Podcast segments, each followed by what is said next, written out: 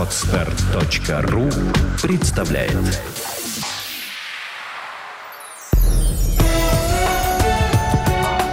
Авторский подкаст «Путевое дело. Жизнь без границ».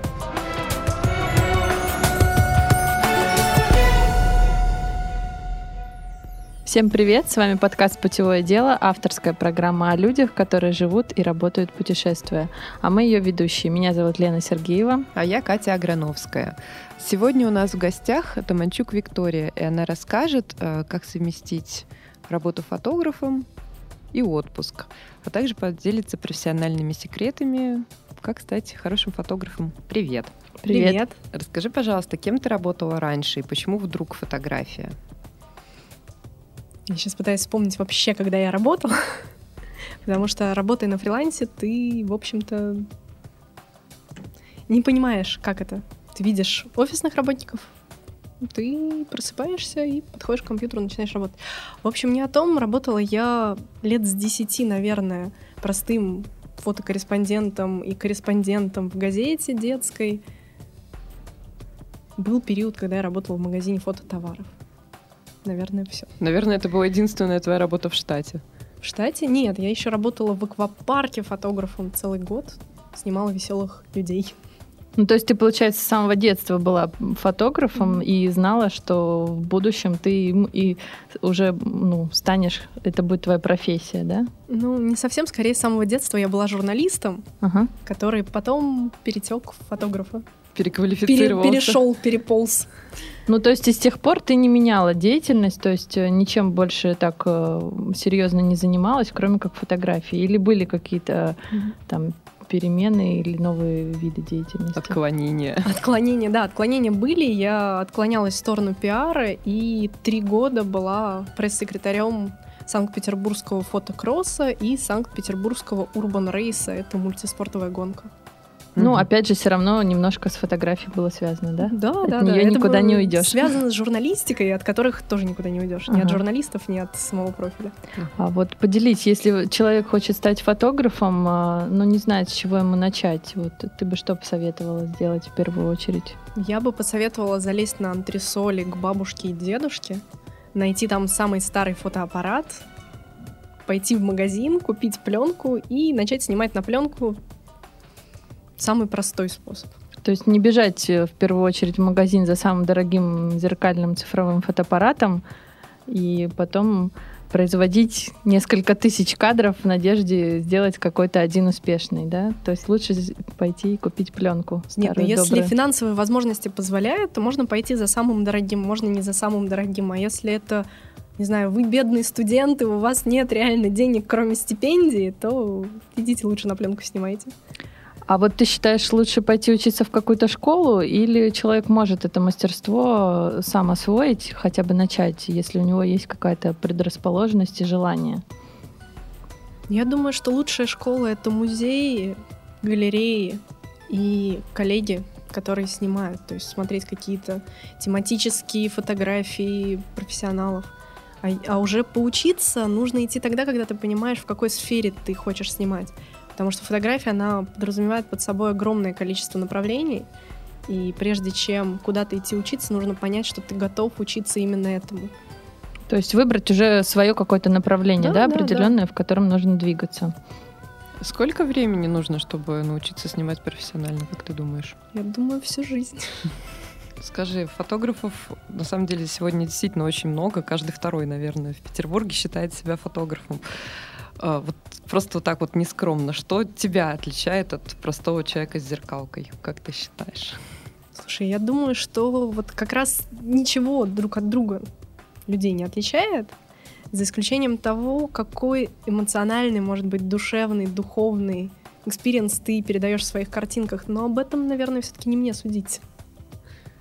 Тем людям, которые признают. Да, да, да. То есть mm-hmm. тем людям, которые звонят и говорят, а, вы тот самый человек, который нам нужен. А ты можешь дать пару советов э, вот, для начинающих фотографов, чего делать точно не нужно? Наверное, не нужно сразу говорить о том, что я фотограф, потому что через эту ошибку проходят все, и не нужно думать сразу, что ты гениально снимаешь, и, может быть, доказывать свою правоту в этом. И самое главное, не нужно ругаться на коллег ваших, даже если вы не понимаете их творчество совсем. То есть критиковать не Критиков... стоит? Ну, не то, что критиковать, просто все этим болеют в самом начале, это нормально, все проходят эту стадию, просто, может быть, имеет смысл ее минимизировать. То есть говорить, что Вася снимает полное, не знаю, Лажу. чушь какую-то, чушь, да, он снимает. Вот. Можно, может быть, просто мы пока еще не в состоянии это понять. То есть это может касаться и метро, и может касаться Васи из соседнего подъезда, благо у него тоже зеркалка. Ну, давай тогда перейдем поподробнее уже к твоей деятельности. Вот ты говорила, что делаешь съемки для бизнеса. Э, Расскажи поподробнее об этом направлении, потому что немногие об этом знают. Может быть, фотографы, конечно, в курсе, но вот, может быть, начинающие э, не всегда с этим сталкивались. В чем Ну, бизнес это вообще очень круто и интересно, потому что, во-первых, это немножко своя специфика, потому что люди не всегда воспринимают маленькую хрупкую девочку, которая приходит осуществлять съемку, ну, не то чтобы адекватно, но Не всерьез. не всерьез, да. И потом очень круто, когда начинает проникаться к тебе уважением, когда, например, нужно э, снять общий план, не знаю, какого-нибудь пространства огромного. Единственная точка — это кран в 72 метра, и ты понимаешь, что ветер, март, холодно, и выбора-то особо нет, надо туда залезть и снять этот общий вид. Вот. И когда ты его снимаешь, и клиент понимает, что он доволен, вот это вот большой такой кайф. Ну и плюс там очень много разных задач стоит. То есть очень часто ко мне обращаются люди, у которых есть три дня на съемку для наполнения сайта. И за эти три дня нужно снять что-то, чего они сами не знают. То есть они звонят и говорят, вы знаете, мы хотим красиво, быстро, но не знаем чего. Ну, это известная ситуация. Клиенты часто не знают, чего они хотят. А ты можешь рассказать, как ты вообще находишь этих клиентов, откуда они берутся? Ну, Те, кто знают, и те, кто не К- К знает. сожалению, бизнес, да, это тоже такая специфика. Там работает только сарафанное радио, поэтому все друг другу передают твои контакты и говорят, что вот, там вы делали нашим коллегам съемку, и поэтому сделайте-ка нам тоже, потому что нам понравилось, вот мы видели. То есть чаще всего это происходит так, потому что, наверное, у них доверие больше друг к другу, чем к рекламам каким-то. Ну, то есть они уже видели твой результат работы и понимают, что хотят именно так. А, ну, то есть ты других вариантов никаких не используешь привлечения клиентов, Для да? бизнеса нет, потому что, ну, это бессмысленно. То есть нельзя стучаться в какую-нибудь большую корпорацию, в обычную дверь и говорить, вот я фотограф, давайте мы с вами посотрудничаем. Скорее всего, откажут. Мгм. А какая-нибудь контекстная реклама бы не сработала? Слушай, я никогда случае? этого не делала, Кать. Вот веселье в том, что я, наверное, за свою жизнь рекламу подавала только ВКонтакте. Эффект был? Эффект был, да. То есть когда-то, когда мне хотелось поискать именно свадебных заказов, не бизнесовых, я искала их по контакту. Ты искала их в других сообществах или Не-не-не, я таргетированно? заказала вот эту вот рекламу контекстную, да, то есть сбоку, да, появляется? Можно заказать красивую. У- а у тебя сайт или группа своя есть? Или ты вообще вот чисто так вот не, не, у меня, конечно, радио? есть и сайт, и группа. На сайте там немножко одна информация Мгм. представлена, в группу ВКонтакте она заточена только под свадьбы, поэтому она такая Мгм. больше свадебная и семейная. Ну, мы знаем, что ты не только для бизнеса делаешь съемки, но у тебя есть еще несколько направлений. Наверное, там, где я душой отдыхаю, я музыкантов снимаю. Вот. Чаще всего это не коммерческие съемки, потому что у музыкантов обычно нет денег, и неважно, какая это там группа, очень известная или не очень известная. Вот. Но с творческими людьми всегда интересно работать, потому что они отдают тебе какой-то заряд Мгм. эмоциональный, и это какой-то совместный рост. То есть вы что-то делаете вместе, ты делаешь им съемку, они какие-то тебе идеи подкидывают или просто работают моделями.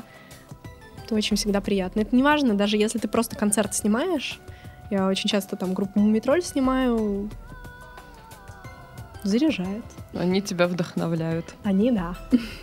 А в чем секрет э, вот э, э, работы успешной в разных жанрах, но при этом ты остаешься успешной и там, и вот оттуда пос- поступают тебе заказы через сарафанное радио. Вот есть какой-то секрет, как ус- успевать переключаться? Я думаю, что ну, не секрет, а это как раз и привлекает, в общем-то, в профессии то, что есть возможность переключаться. Потому что я думаю, что это было бы немыслимо, просто скучно сидеть и снимать только бизнес или только свадьбы. То есть, в конце концов, можно на этом выгореть.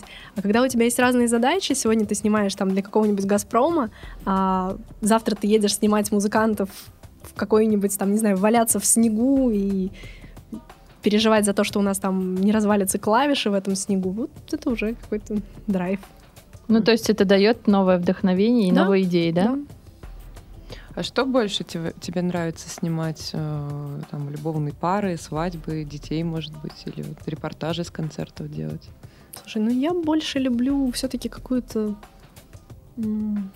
концерты и документальную фотографию. То есть есть еще такой пласт, я делаю фотоистории. не Расскажи об этом подробнее. Документальная фотография — это фотография того, что происходит без привнесения в нее какой-то красоты. Без работы стилистов. Да, да, да, без а, вот этого. А не мог бы ты передвинуть вон ту баночку для красивого кадра или там встать вот туда вот в такую-то позу? То есть это уже немножко другой жанр. Документальная фотография — это когда ты приезжаешь, ну, допустим, я, у меня первая какая-то такая история, которую я начала снимать, она есть на сайте, она про сквотеров в Лондоне. Я ее снимала года три суммарно, а может и побольше. В 2000 Сквотеры — это люди, А, которые люди, тусуются которые, в да. заброшенных домах, да? То есть они Просто тусуются, они устраивают там выставки. пояснение. Они Живут там. Ну, они не только там живут, они устраивают какие-то вечеринки и какие-то, что там, про выставки я уже сказала, да, Ты, перформансы. ты снимала одних и тех же людей на протяжении трех лет? Слушай, нет, я снимала разных людей, и сквоты были и в пабе, и в центре города, в церкви. Это все было в Лондоне. Ты наверняка помнишь в самом начале своей карьеры, хоть она у тебя началась и довольно-таки рано, а, ну вот как фотографу вообще о себе заявить, о себе рассказать, как себя продвигать, чтобы хотя бы первые заказы, они же все равно откуда-то берутся, не из сарафанного радио, потому что о тебе никто еще не знает. Поделись своим опытом, как ты Как ты начинала. начала, да. Ну, вообще, это очень стандартная схема. Нужно много снимать, много снимать бесплатно, понимая о том, что ты пока еще не мэтр, и идти туда, куда позовут. То есть, если тебя зовут снять какое-то мероприятие, ну, грубо говоря, концерт или какой-то фестиваль, просто для организаторов, и ты понимаешь, что ты не сделаешь им тот репортаж, который там точно возьмут на сайт, потому что у тебя там нет опыта, еще очень ну, некачественная техника или не того уровня.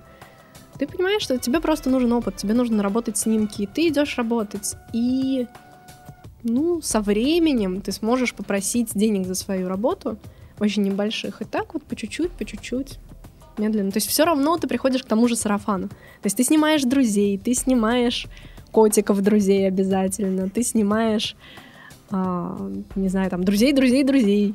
И потом когда-нибудь в какой-то момент тебе звонят друзья, друзей, друзей, друзей и говорят, Вика, или там Маша, или там Дима, сними нам уже за деньги, за какие-нибудь. Ну, вначале очень часто приходится, я так понимаю, наступать на горло, собственно, песни, да, то есть не снимать всегда то, что тебе нравится, но это такой вклад в будущее, в твое творчество. Или ты всегда снимала то, что тебе нравится, если бесплатно? Слушай, нет, если бесплатно, я всегда снимала то, что мне было интересно, потому что нельзя идти снимать бесплатно, да и вообще, в принципе, нельзя что-то идти снимать, если у тебя где-то внутри стоит стопор, что тебе это не нравится. Это никогда не будут хорошие фотографии. Это очень плохая идея. Вот. А если хочется просто заработать там денег на технику, ну, я честно работала в магазине, зарабатывала себе на технику, продавая там пленочки, принимая заказы на фотографии, то есть А вот что, кстати, в арсенале каждого фотографа должно быть, как ты думаешь? Ну, уже более-менее профессионального. Ну, хочется пошутить, сказать, что лейка, конечно. Вот. Не садовая, а вот та самая. Фотографы сразу уже денег. поняли. Вот. А, ну, для не фотографов, то есть фото. Видела сегодня картиночку в интернете, бабушка копает картошку, приходит внучек, и она ему, что ты смотришь, принеси лейку. И он приносит фотоаппарат, начинает фотографировать. А, Да любая камера на самом деле. Просто в какой-то момент, то есть когда ты больше 10 лет занимаешься фотографией, ты понимаешь, что абсолютно не важно, на что снимать. Можно снимать хорошо на телефон, можно снимать хорошо на пленочный старый зенит, еще что-то, потому что важно не то, что у тебя там мега дорогая камера, а то, что ты вкладываешь. Ну, мы знаем, что ты э, занималась репортажной съемкой, да, и сейчас, наверное, иногда тоже делаешь какие-то репортажи. Расскажи, как вообще продать свои снимки в издание? Как туда вообще зайти и сделать так, чтобы они их у тебя купили? Ну, могу рассказать, как я начала сотрудничать с журналом «Русский репортер». Да, расскажи, я думаю, это будет А, интересно. Было это на заре. В 2007 когда «Русский репортер» в принципе только появлял, появился в России. И, в общем-то, это было так, что я принесла журнал маме и сказала, что «Мама, я хочу работать в этом журнале, и я через год буду работать в этом журнале». То есть ты нужно- публично уже заявила, Да, я публично и заявила, обратного да. пути Да, у обратного тебя уже пути не было. Но тогда, в принципе, в России не было издания, ну, разве что Newsweek, но Newsweek не публиковал такое количество хороших фотографий и репортажей, как русский репортер. И тогда это была какая-то отдушина. Вообще, в принципе, для фотографов был какой-то свет о том, что можно где-то публиковаться. То есть, если ты делаешь больше, чем одну новостную фотографию, то есть, если ты хочешь работать над историей, над проектом. И дальше все оказалось сильно проще. Русский репортер сам на заре своей юности написал на всех фотографических сайтах, что нам можно присылать фотографии на кадр недели. Это рубрика такая. У них была. рубрика, да, разворотная, она и сейчас есть. И, в общем-то, вот с этого все и началось. То есть я целенаправленно стала искать какие-то сюжеты, чтобы отправить. И через полтора года, по-моему, у меня первый разворот и вышел таким образом. Ты помнишь этот сюжет, что это было? Слушай, я не помню, какой из двух. У меня там один за одним вышли алые паруса, но, по-моему, это все-таки были алые паруса. То есть разворотный материал. Причем еще тоже было смешно, потому что я не попала. То есть у меня не было аккредитации, я, мне было очень лень получать ее. И я сняла этот сюжет около, получается. То есть за ограждениями, не Мгм. там, где проходил весь праздник, а там, где это было немножко за чертой. То есть был дикий ливень, все как бы все по-честному, мы все вымокли. То есть Вот. ты снимала мокрых, Я нетрезвых снимала выпускников. мокрых, эм, нетрезвых, забавных девочек на роликах в лучах прожектора какого-то. О, прекрасно. Ну, в общем-то, картинка и вышла. А вот для тех людей, которые мечтают стать репортажниками, ты можешь раскрыть тайну, сколько в среднем ну, вот такого уровня изданиях платят за, за репортаж? Я могу раскрыть тайну, что не надо стремиться в репортажнике зарабатывать деньги, потому что ни в одном издании, где ты работаешь на фрилансе, ну, то есть это не проблема там русского репортера или еще кого-то, просто это так принято, не платят вовремя. То есть это очень тяжело работать на издании, если тебя кормит только одно издание. Мгм. Поэтому секрет в том, чтобы найти себе какую-то работу, которая будет приносить тебе деньги, и работать над историями, и, может быть, даже думать о том, чтобы продавать их за рубеж. Потому что за рубежом больше спроса, как ни странно. Ну, то есть работа с изданиями это не такая не Она не статья дохода, да, Да. получается? То есть Да. это больше для души и для какого-то самовыражения Ну, и Для опять же портфолио. что-то интересное. Я знаю, что ты в числе своих прочих деятельностей занимаешься еще и преподаванием, в том числе для детей. Расскажи подробнее, что это за проект, где и как. Слушай, ну на самом деле дети это очень интересный опыт, потому что они более требовательны, чем взрослые. У меня было три мастер-класса для детей. Первые два это для скаутского лагеря московского, они называются «Сполох».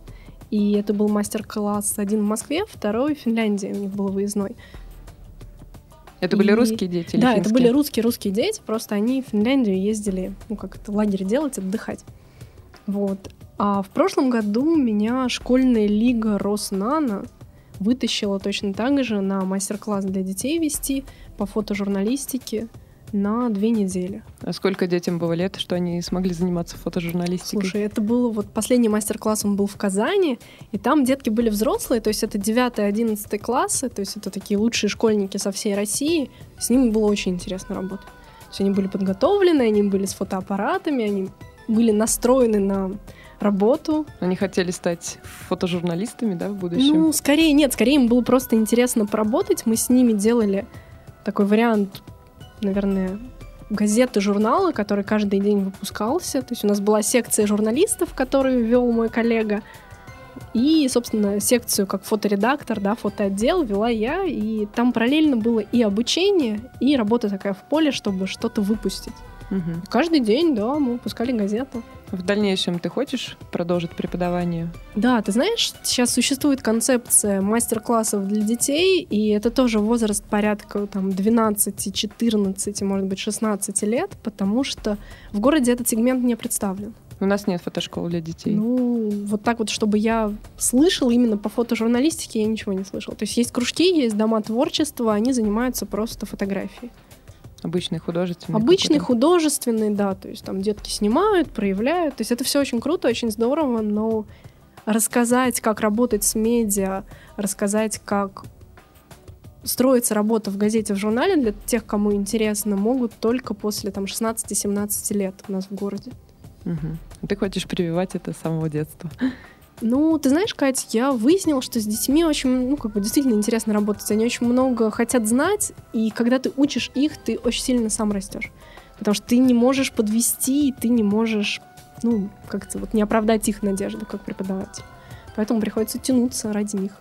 Важная ответственная работа. Что ж, я тебе пожелаю удачи в этом начинании. Ну, поскольку у нас подкаст э, связан с путешествиями, и мы знаем, что твоя фотографическая деятельность тоже с ними связана, расскажи о проектах, которые у тебя, вот фотографии, путешествия объединились в одно целое интересное. Ну, так получилось, что друзья надо мной уже давно смеются, говорят, Вика, ты ездишь в отпуск на работу всегда. Вот, так и есть. То есть последний раз я ездила в отпуск, наверное, в прошлом октябре именно в отпуск. Все Отдыхать. Да, именно отдыхать. И я даже камеру не взяла, все долго смеялись. Вот. Был Лондон, очень большой проект. То есть был проект Лондон Money, это ну, мои знакомые хорошие, которые позвонили и сказали, что ты знаешь, нам нужны фотографии для раскрутки нашего портала, поэтому мы тебя отправим в Лондон. Вот это было в 2007 году. Они меня отправили на неделю туда снимать город, снимать какие-то там около сюжеты, которые происходят интересные. И в 2011 они решили возродить этот проект и отправили уже туда двух фотографов, то есть меня делегировали найти еще одного хорошего фотографа, отправили нас туда на месяц, и мы целый месяц снимали в Лондоне. У нас был список, по-моему, из 30, наверное, различных тем, и мы вот снимали все это для сайта, чтобы потом написали хорошие тексты, и люди могли что-то почитать из таких первых уст. Ну, то есть они вам полностью оплатили Да. поездки и отправили вас в такую командировку, да, Да, да, получается? да. То есть нам оплачивались дорога, проживание, питание, плюс еще у нас были деньги, естественно, за работу. Мгм. Отличная работа э, в Лондоне, совмещаешь путешествия и занимаешься любимым делом. Но мы знаем, что ты еще и свадьбы снимаешь, да? Свадьбы снимаю, но вот так вот последние, наверное, года три я за рубеж свадьбы снимать не ездила, честно признаюсь, потому что работы в Петербурге не хватает. Ну а вот э, свадьбы, я так понимаю, за границей становятся сейчас все популярнее, потому что это оказывается не так дорого, как многие люди предполагают. И, э, в принципе, многим становится доступно. А, Как ты искала своих заказчиков? Заказчики сами съемки? искали, потому что тогда еще не было такого предложения огромного. То есть позвонили ребята, сказали, что мы едем туда праздновать свадьбу, нам нужен фотограф, то есть мы оплатим тебе дорогу, проживание. Ну, то есть тогда не было такой дикой конкуренции, да? Тогда не было такой фотографов? дикой конкуренции, но сейчас фотографы придумали очень-очень классную вещь, и это действительно здорово, потому что они объединяются в какие-то группы, они пишут у себя на сайтах, что, например, с такого-то по такое-то я нахожусь на Бали, то есть там два месяца. И за эти два месяца все, кто едут там на Бали и хотят устроить себе свадьбу, они могут найти фотографа уже на месте. И это круто, потому что не нужно оплачивать фотографу перелеты, проживание да. и прочее. Только гонорар. Только видимо. гонорар, Мгм. да, это очень здорово. И при этом могут получить фотографа, который им нравится. То есть Да, они да, да, видели они уже его получить. работы и знают, какой будет результат. Это отличная идея. Вот. А расскажи, в чем особенности съемки в другой стране? Отличаются ли они от России? Слушай, ну чаще всего там просто жарче, влажнее. Вот. И, ну как, все же хотят немножко экзотики, да, того, чего здесь нет. То есть чистых пляжей, песочка. И самое классное потом приехать и почистить все объективы от пыли, песка и прочего. То есть вот это вот самое главное. И если это какой-нибудь Таиланд и Бали, не поймать какой-нибудь грибок в камеру.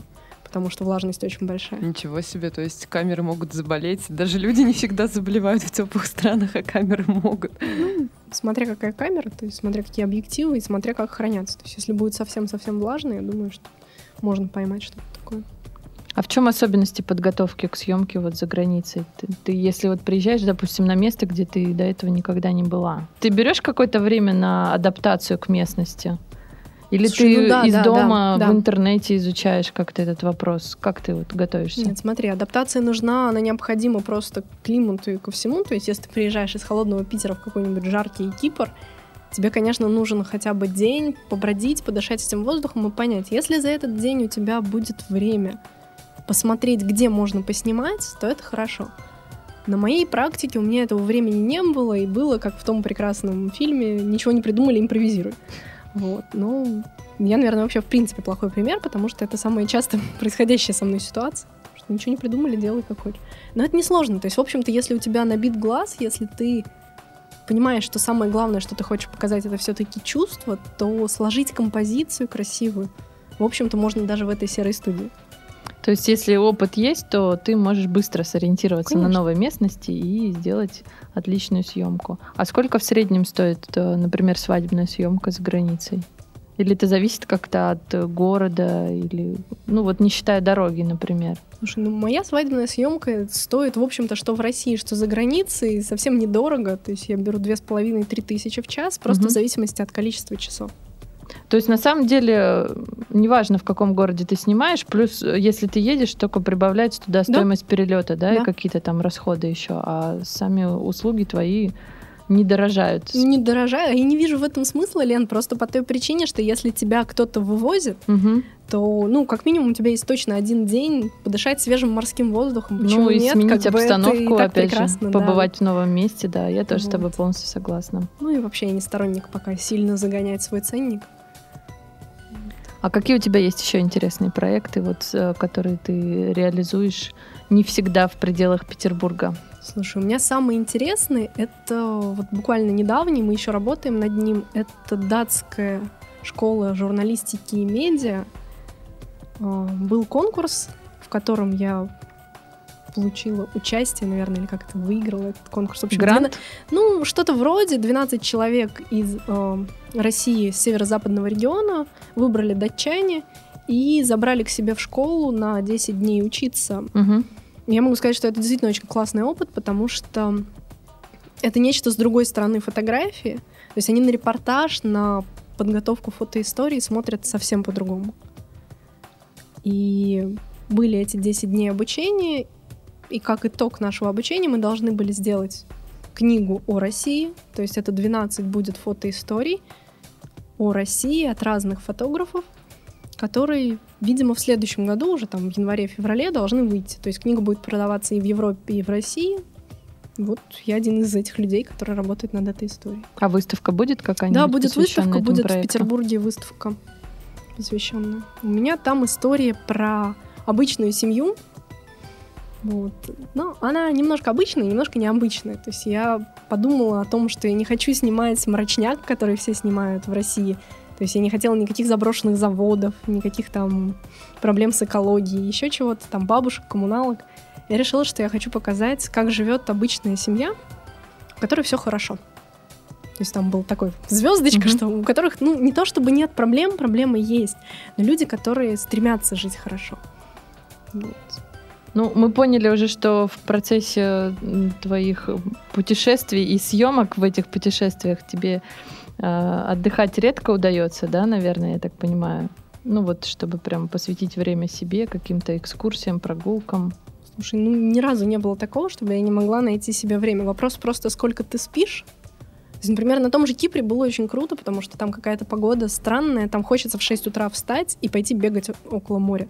Причем я не бегаю в России. Вот это было действительно странно, потому что я утром вставала в 6 утра, разминалась, и вдоль моря там дорожка такая, бежишь, и ты каждого, кто тебе встречается на пути, совершенно чужие, незнакомые люди, они тебе желают хорошего утра и бегут дальше. Вот отлично, вот там хотелось.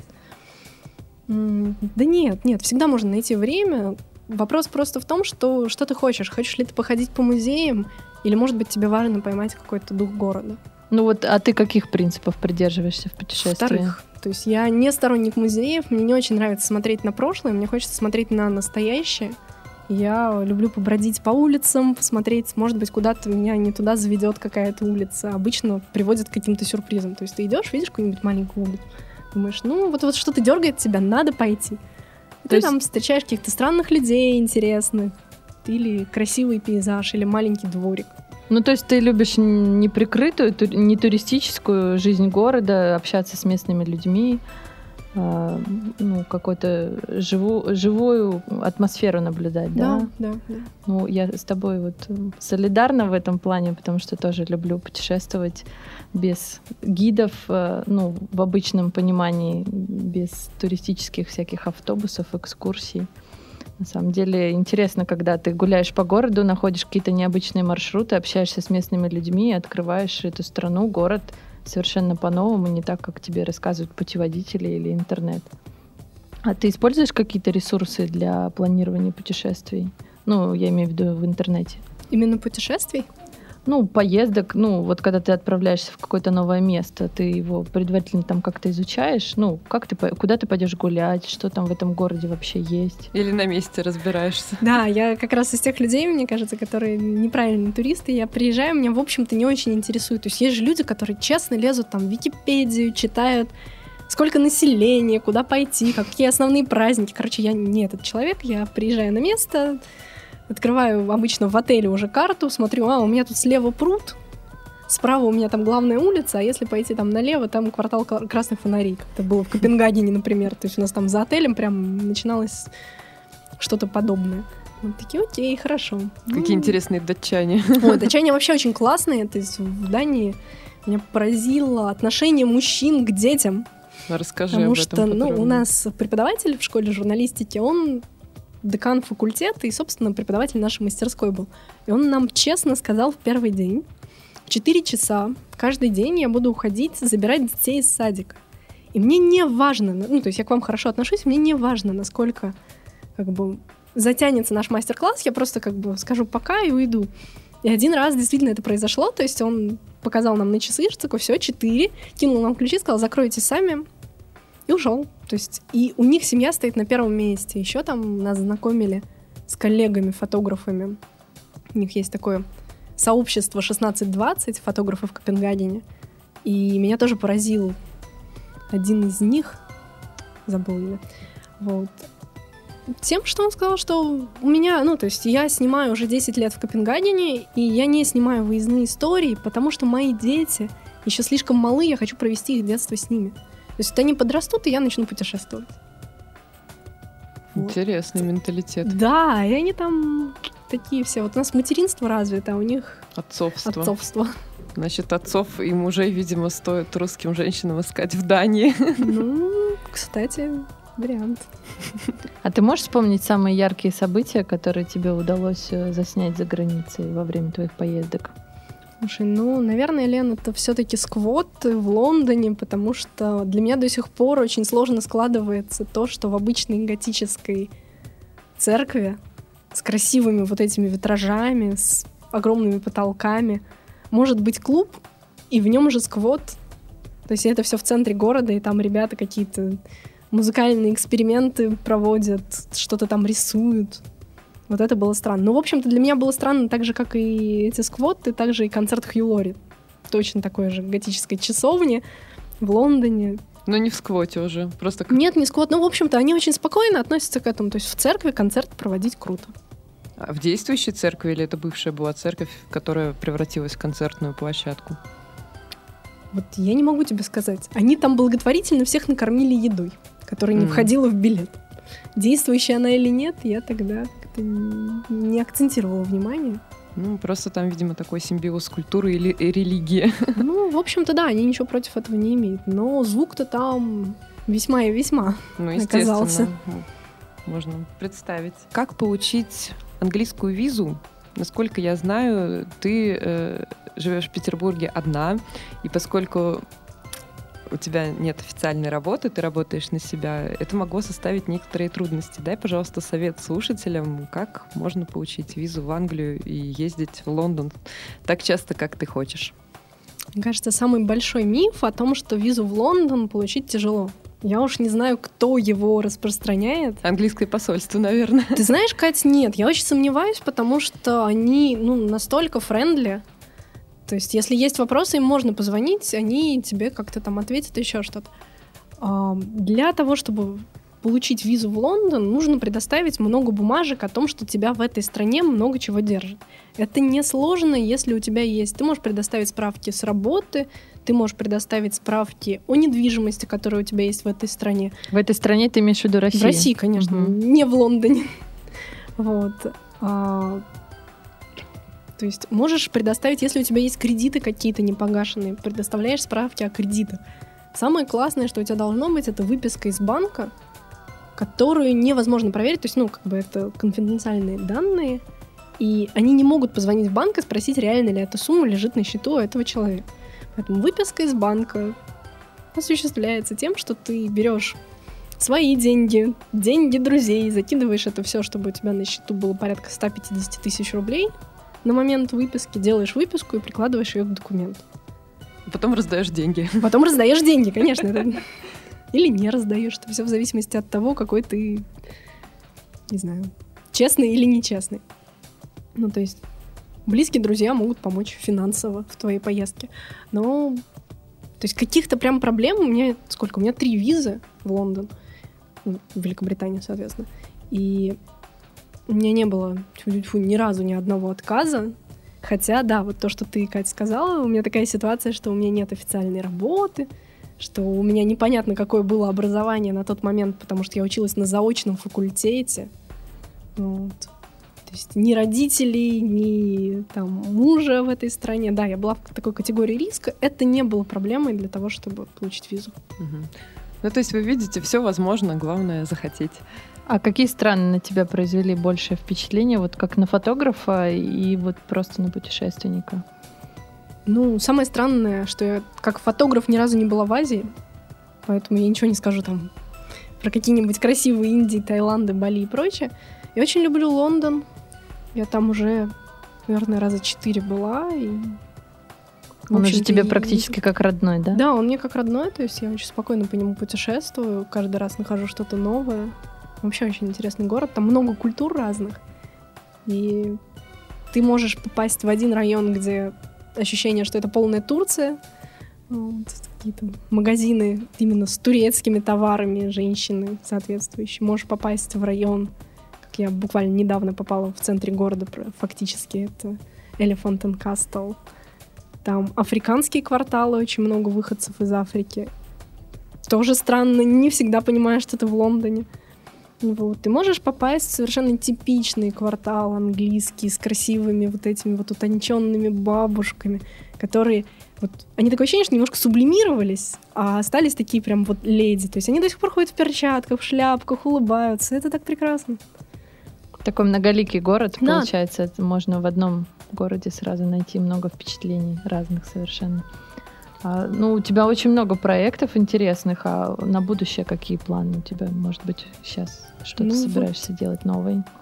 Мы начали с датчанами делать вот этот проект, и Мгм. я сделала проект про семью. А это маленькая часть большого проекта, который я планирую делать год. Уже в России. Да, да, да, который я планирую делать год. И это будет порядка 12 разных семей, и будет книга, в которой можно будет полистать, посмотреть и почитать про то, как живут разные семьи. То есть и благоприятные, может быть, неблагоприятные какие-то. И те, кто живет в деревне, и те, кто живут в городе, и те, кто строит дом себе сам своими руками, и те, кто, не знаю, живут в пятером в одной квартире. Там, Ну, то есть это будет уже лично твой проект, Да. не связанный с э, фотошколой? То есть это уже твоя какая-то история, да? Да. Ну, к сожалению, в фотошколе нам просто, так как нас 12 фотографов, а книга одна, выдано не очень большое пространство для этого проекта. И это получается такая некая презентация себя. Такой небольшой срез, ну, российской жизни. Вот. И пора уже сделать что-то свое большое. А ты можешь назвать, э, в чем плюсы и минусы э, вот, твоей работы? Или даже это, наверное, не работа, а твой вид деятельности? Есть какие-то какой? недостатки? Вот фотографа-фрилансера? Ну, да. Ну, мне кажется, у любого фрилансера самый большой минус в том, что ты нестабилен в плане времени. То есть ты не можешь планировать что-то долгосрочное, потому что у тебя могут быть съемки и ты, ну как это, у тебя нет такой возможности заболеть, уйти в отпуск, уйти в депрессию, потому что есть у тебя, например, съемка на там 20 августа, а у тебя 20, там, не знаю, июня захотелось случиться депрессии.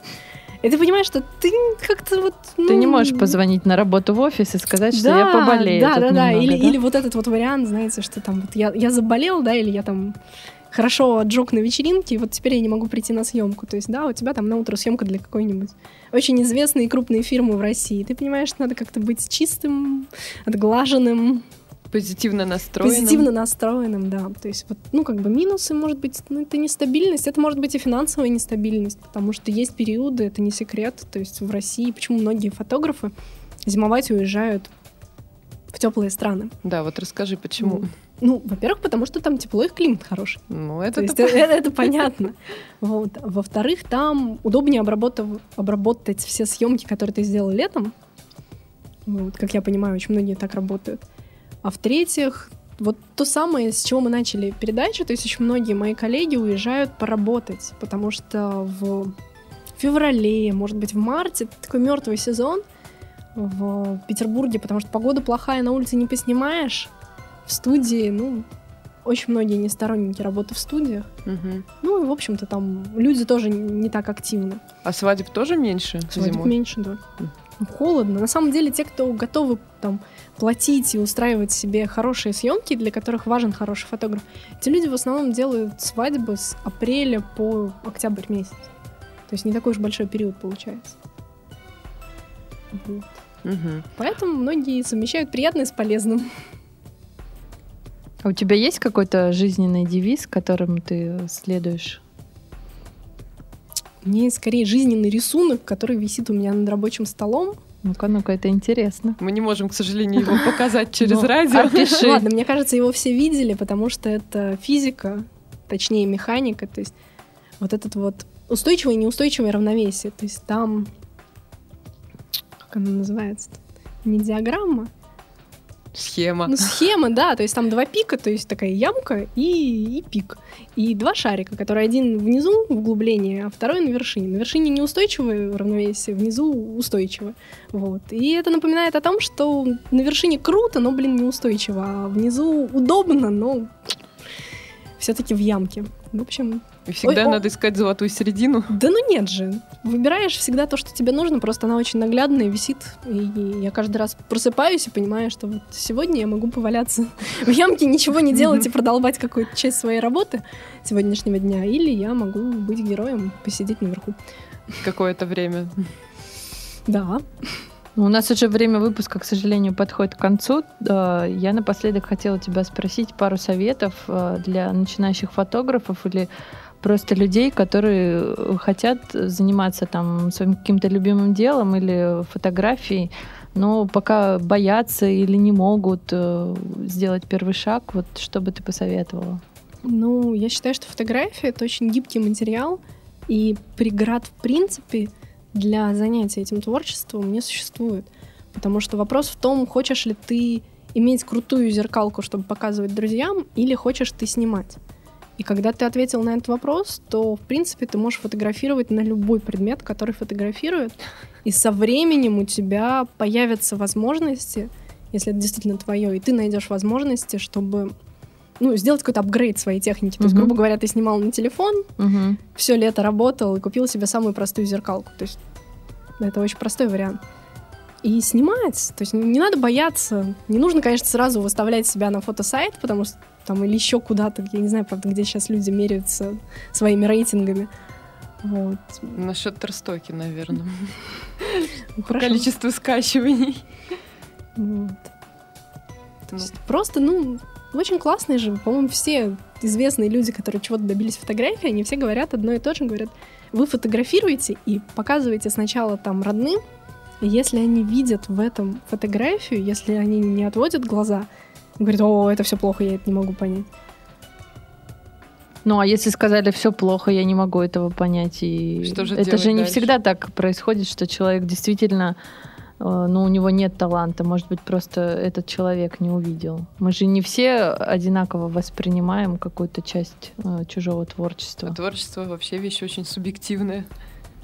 То есть э, в этом плане ты, ты считаешь, что нужно все-таки ориентироваться на мнение окружающих или каким-то образом фильтровать? Показывать нужно, а верить тому, что говорят, нет. То есть воспри- воспринимать чужую критику можно, но не близко к сердцу, да. если она какая-то не то, что вы хотели услышать, да, или да, то, что да. ожидали. Показывать, наверное, равно... мэтрам, да, лучше. Ну, каким-то людям, которые эксперты в области. Можно показывать мэтрам, но чаще всего у мэтров просто нет времени на это, их и так достают. В общем-то, я не знаю, там, мой любимый пример это Андрей Поликанов, это фоторедактор директор фотослужбы русского репортера, который в самом начале просто ходил с квадратной головой от количества фотографов, потому что один только фотофакультет вот здесь в Петербурге его доставал и засыпал, и по всей России фотографы ну, отлично. Ну, в общем, на этом мы уже заканчиваем наш выпуск, потому что времени совсем не остается. Виктория, спасибо тебе, что ты к нам пришла и рассказала об еще одном направлении э, заработка, чтобы совмещать и путешествия, и какую-то деятельность для наших слушателей. Я надеюсь, что они вдохновятся, и те, кто хотел стать фотографом или хочет, они обязательно это сделают. Ну, а мы с вами, дорогие слушатели, встретимся на следующих подкастах. Пока-пока. Пока-пока. Всем спасибо. Сделано на podster.ru Скачать другие выпуски подкаста вы можете на podster.ru